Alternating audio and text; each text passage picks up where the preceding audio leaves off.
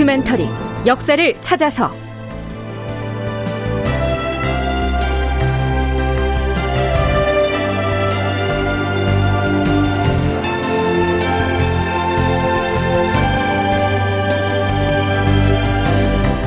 제 1133편 만포첨사 정충신 누르아치의 본거지에 가다. 극본 이상락 연출 황영선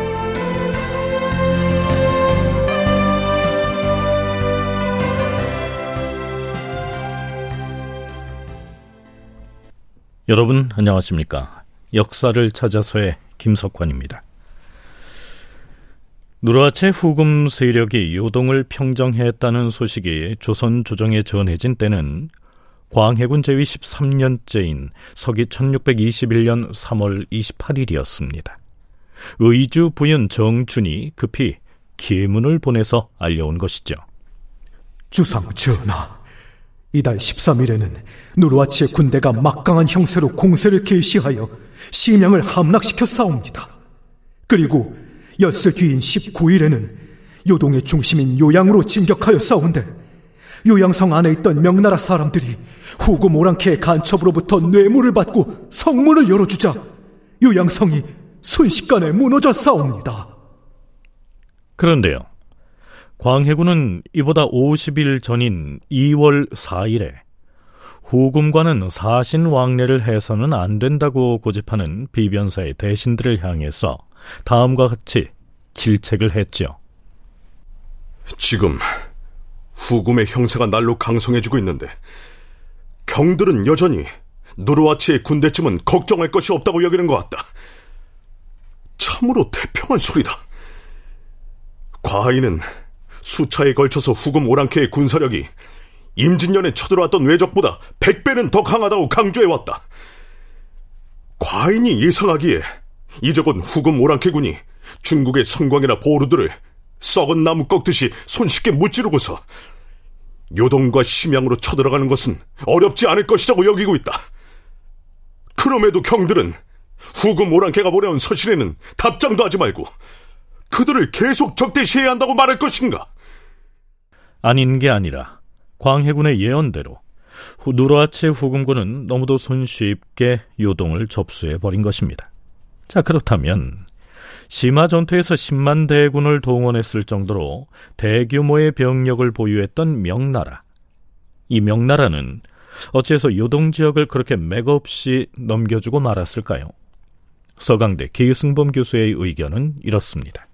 명나라 군대는 대부분 보병과 포병이고 후금은 거의 다 기병이에요. 그런데 사르와 전투에서 패하는 게 접전을 벌여서 패해가지고 비록 명나라가 패했을지라도 후금에게도 타격을 크게 줬으면 괜찮은데 이게 일방적인 기습을 당해가지고 거의 뭐 속된 말로 총 한 방 제대로 못 쏴보고 그냥 10만 대군이 개멸돼 버린 거예요.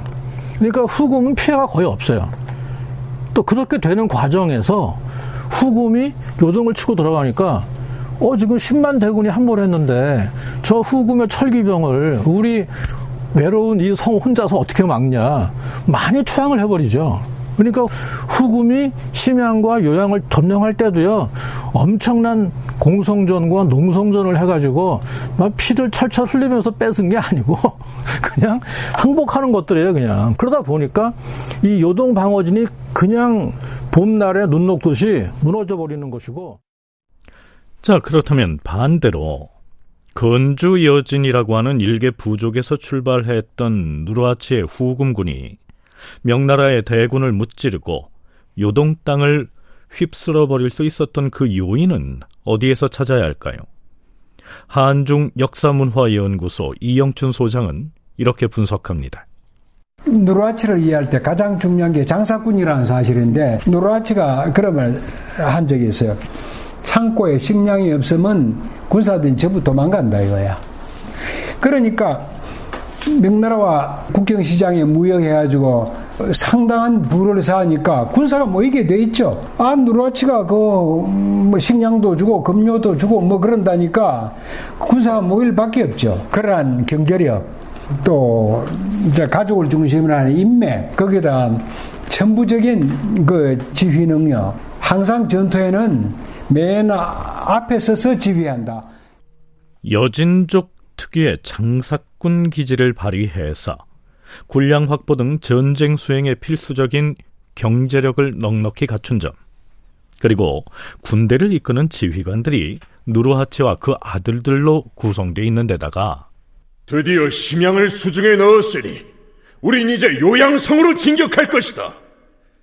자, 대후금의 철기군이여, 나를 따르라!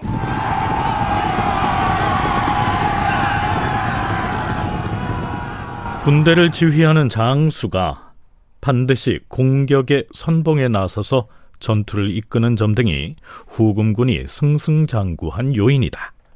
이러한 분석입니다.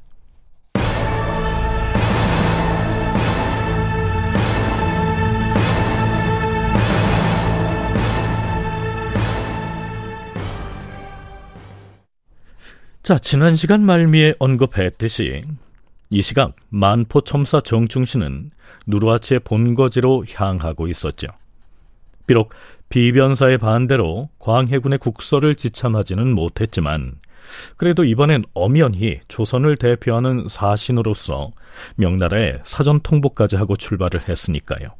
공식적인 사신 행차라고 해도 무방하겠죠.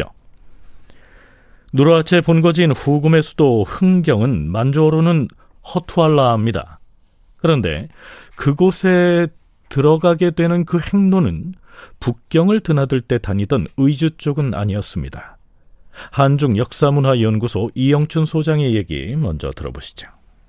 만포에서 건너가면은 바로 옛날 후금의 수도 허투알라 그까지 아주 그 최단거리 코스죠. 그래가지고 이제 만포에서 허탈라라. 그 그러니까네 근주 쪽으로 들어갔다가 거기에서 저기 신명 쪽으로 이렇게 돌아가지고 나오면서 다시 신명으로 해가지고 왔으니까 바로 그 압록강 건너오면 좋은데 그렇게 하지 못하게 하고 다시 돌아가지고 근주 쪽으로 돌아가지고 만포로 돌아오게 중국 어, 명나라 그 눈치 안 채이게 의주 쪽으로 왕래를 하다가 명나라 사람들에게 발각이 되면 껄끄러운 일이 발생할 수도 있기 때문에 압록강 중류에 있는 만포 쪽으로 왕래를 하도록 사행길을 정해두었다. 뭐 이런 얘기입니다. 자, 그건 그렇고요. 과연 정충신은 누르아치의 속을 한복판으로 들어가서 무슨 얘기를 할 것이며 누르아치와 그 참모들은 또 정충신을 어떻게 대할 것인지 궁금하지 않습니까? 뭐 궁금하기로 말하면 비변사 대신들이 더했겠죠. 주상 전하, 정충신이 무거운 임무를 지니고 오랑캐 진영을 향하여 떠나싸운데 신들도 후금 오랑캐 진영에 대한 이런저런 소문들을 수합하여 비변사에서 논의를 해보았사옵니다. 듣기로는 누르와치 밑에서 막강한 권한을 행사하고 있는 그의 아들들 사이에서도 우리나라에 대한 인식이 크게 차이가 나는 것 같사옵니다. 어떻게 차이가 난다는 것인가?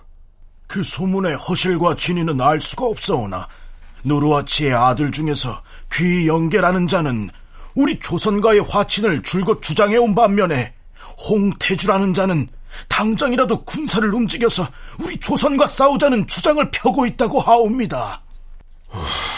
누르아치의 내부 진영이 우리나라에 대하여 화전론과 주전론으로 갈려 있다는 소문은 과인도 들은 바가 있다. 하면 진영 내부에서 그 두 형제의 위처는 누가 더 우위라고 하던가? 두 형제 간의 위처가 서로 비슷하다고 하옵니다. 그러니 형제 간 서로 시기하는 마음이 깊을 것이옵니다. 만일 이간질을 잘하는 자가 이간을 시켜서 형제끼리 서로 상대가 하는 일을 못하게 간섭을 하면서 오해의 틈이 쌓이도록 한다면 우리나라에 쳐들어오는 것을 늦출 수 있을 뿐 아니라 자기들끼리 스스로 멸망의 길을 갈 수도 있지 않을까 여기옵니다. 옛날에 지혜로운 장수들이 10만의 병사보다 한 명의 이간질 잘하는 자를 귀히 여긴 것은 일리가 있어옵니다. 하지만 그것이 어디 쉽겠는가? 신들의 어리석은 계책으로는 이번에 우리나라에 왔다가 정충신과 함께 길을 떠난 소롱규라는 여진 사람을 이용하는 것이 어떨까 하옵니다. 전하, 그 계책이 좋을 듯 하옵니다. 소롱귀라는 여진 오랑캐는 예전부터 우리나라를 왕래하면서 우리로부터 두터운 은혜를 많이 받았으니 정충신으로 하여금 그자에게 뇌물을 후하게 주게 하여 우리 쪽 사람으로 만든 다음에 비밀리에 오랑캐의 진중 기밀을 탐색토록 하면 그들 내부를 희간할 수 있는 단서가 있을 것이옵니다. 그리하시옵소서 전하. 정충신이 들어간 뒤에 후속으로 사람을 시켜서 우리 토산물을 뇌물로 가져가게 하시옵소서. 어떻게든 저들을 회유하여서 강경파로 하여금 군사의 출동을 늦추게 하는 계략을 써야 하옵니다. 음, 아랜대로 하라.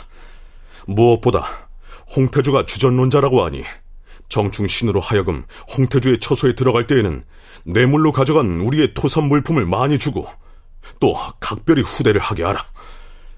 뇌물로서 그의 환심을 얻음으로써 뒷날에 근심이 없게 하도록 계책을 잘 세워서 진행하게 하라.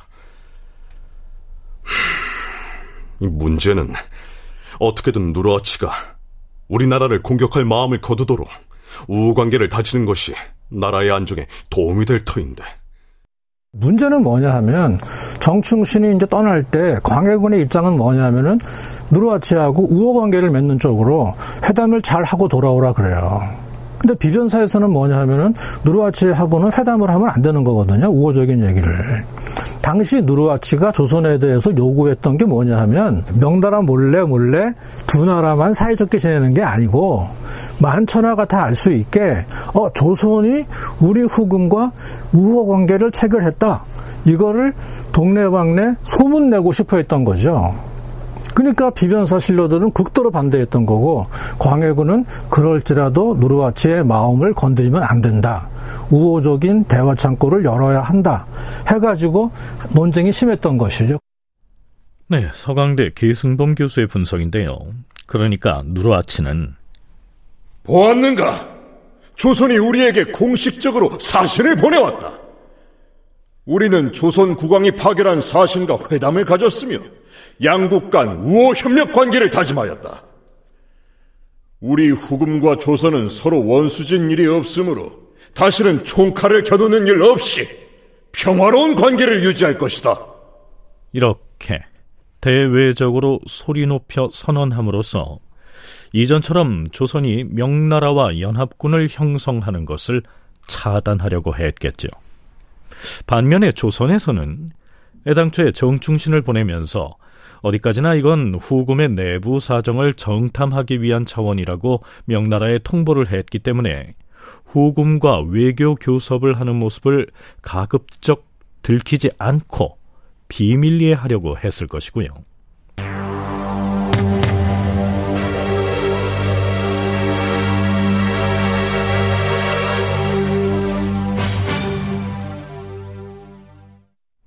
자, 그럼 정충신이 누르하치의 본거지인 흥경, 곧 허투알라에 들어가서 무슨 얘기를 나누었는지는 나중에 살펴보기로 하겠는데요.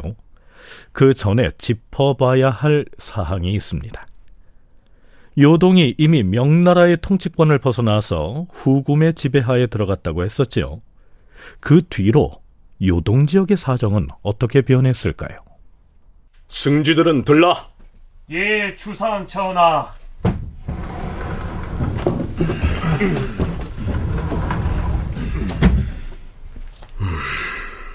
지금 정충신이 후금 오랑캐의 본거지인 흥경으로 향하고 있는데 세세한 내용이야 정충신이 돌아오면 알 수 있겠거니와 정충신과 누르아치 사이에 주고받는 얘기들을 명나라 조정에서도 어떤 경로로든 간파하지 않겠는가? 하오나 천하, 요동은 이미 후금의 차지가 돼버렸기 때문에 우리와 후금 오랑캐 사이의 일들을 예전처럼 북경에서 쉽게 파악하지는 못할 것이옵니다. 음, 하면 지금 요동의 사정은 어떠한가? 아른대로 요동 전체가 이미 후금 오랑캐의 수중에 떨어진지라. 그것을 묻는 것이 아니라 요동에 살고 있는 거민들이 어찌 되었는지를 묻고 있는 것이다. 후금군이 요동을 지배하기 위해서 요동 주민들을 마구 사륙하는 것은 아닌가? 그것은 아닌 것으로 알고 있사옵니다. 듣기로는 요동 땅이 오랑캐 천하가 되자 요동의 난민들이 살던 곳을 떠나서 갈팡질팡 방황하고 있다던데 그 요민들이 혹시 우리 조선으로 밀려 내려오지는 않겠는가? 여기에서 말하고 있는 요민은 요동이 후금군에게 함락된 뒤에 갈 곳을 몰라서 방랑하는 요동 난민들을 일컫습니다.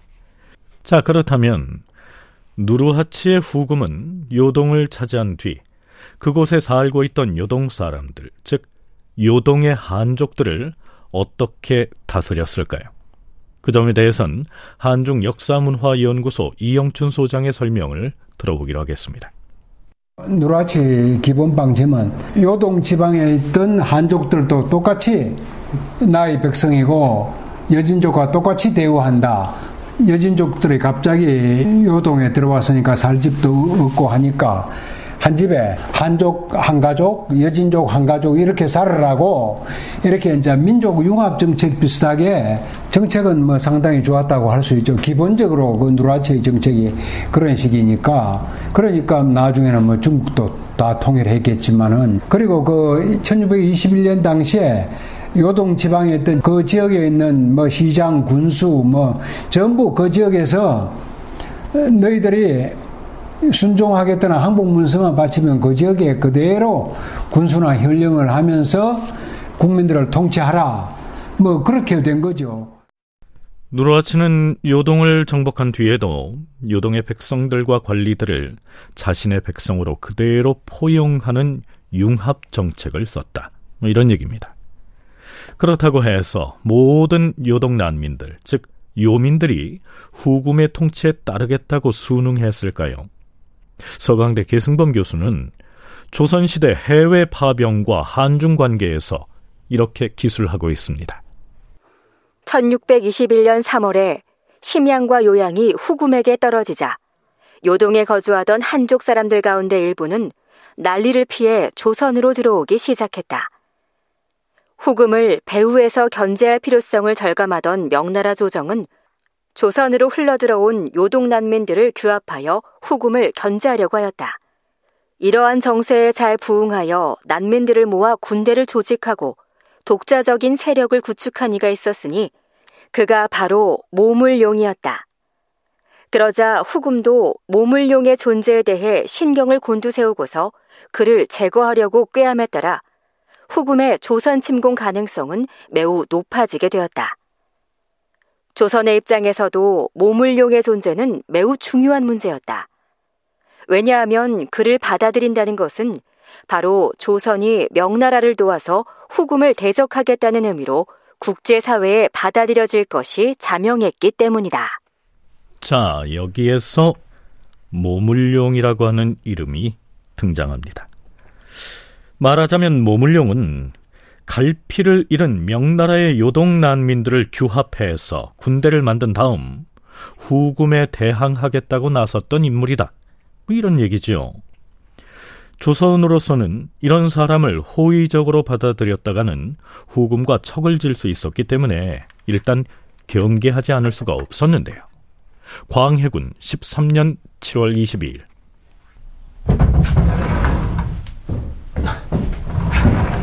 주상 전하, 의주 부인이 전학기 올리는 비밀 장계를 가지고 달려왔사옵니다.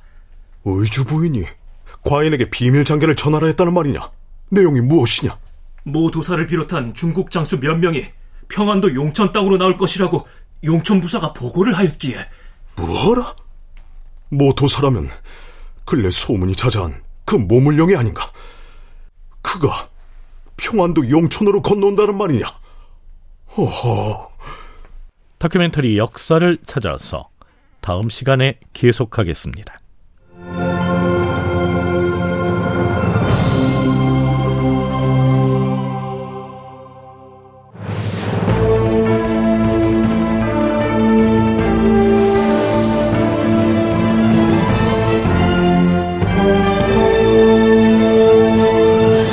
다큐멘터리 역사를 찾아서 제 1133편 만포첨사 정충신 누르아치의 본거지에 가다 이상락 극본 황영선 연출로 보내드렸습니다.